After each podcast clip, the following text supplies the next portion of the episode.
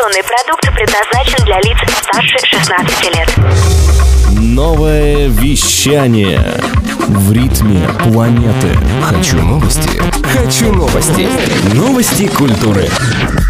Всем привет! В студии Юлия Ковалева с кратким обзором новостей шоу-бизнеса. Мемуары американского певца Принца выйдут в свет в октябре этого года. Книга под названием The Beautiful Ones будет состоять из 288 страниц, 50 из которых музыкант успел написать лично незадолго до своей смерти. Сюжетом послужит биография артиста и его путь к уникальному творческому стилю, который сделал его знаменитым. Издание будет дополнено рукописями принца, а также его редкими фотографиями.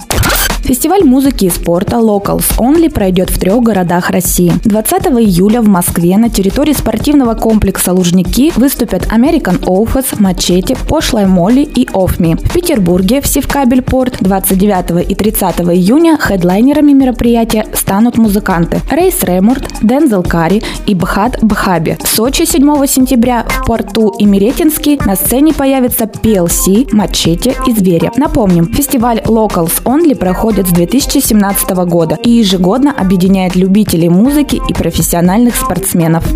Британская группа Florence and the Machine выпустила новую песню. Композиция под названием Jenny of Old Stones стала саундтреком ко второй серии последнего сезона «Игры престолов». В основу песни легли слова, появлявшиеся в романе Джорджа Мартина, а ее авторами стали создатели культового сериала. Примечательно, что Florence and the Machine – единственная приглашенная группа, записавшая саундтрек для HBO к финальному сезону «Игры престолов».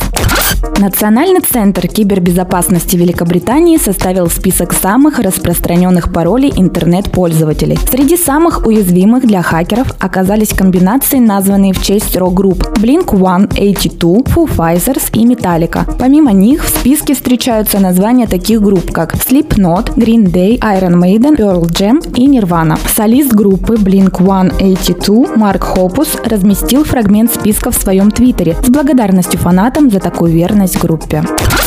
Канадский поп R&B певец Джастин Бибер анонсировал выход нового альбома во время выступления Арианы Гранде. Бибер неожиданно поднялся на сцену, когда девушка исполняла песню «Sorry» на фестивале Коачелла. Он спел хит вместе с Гранде, а в конце выступления поблагодарил поклонников за внимание и сообщил о выходе новой пластинки. Напомним, ранее Джастин Бибер говорил, что на время прекратит музыкальную деятельность, но недолго длилось его творческое затишье.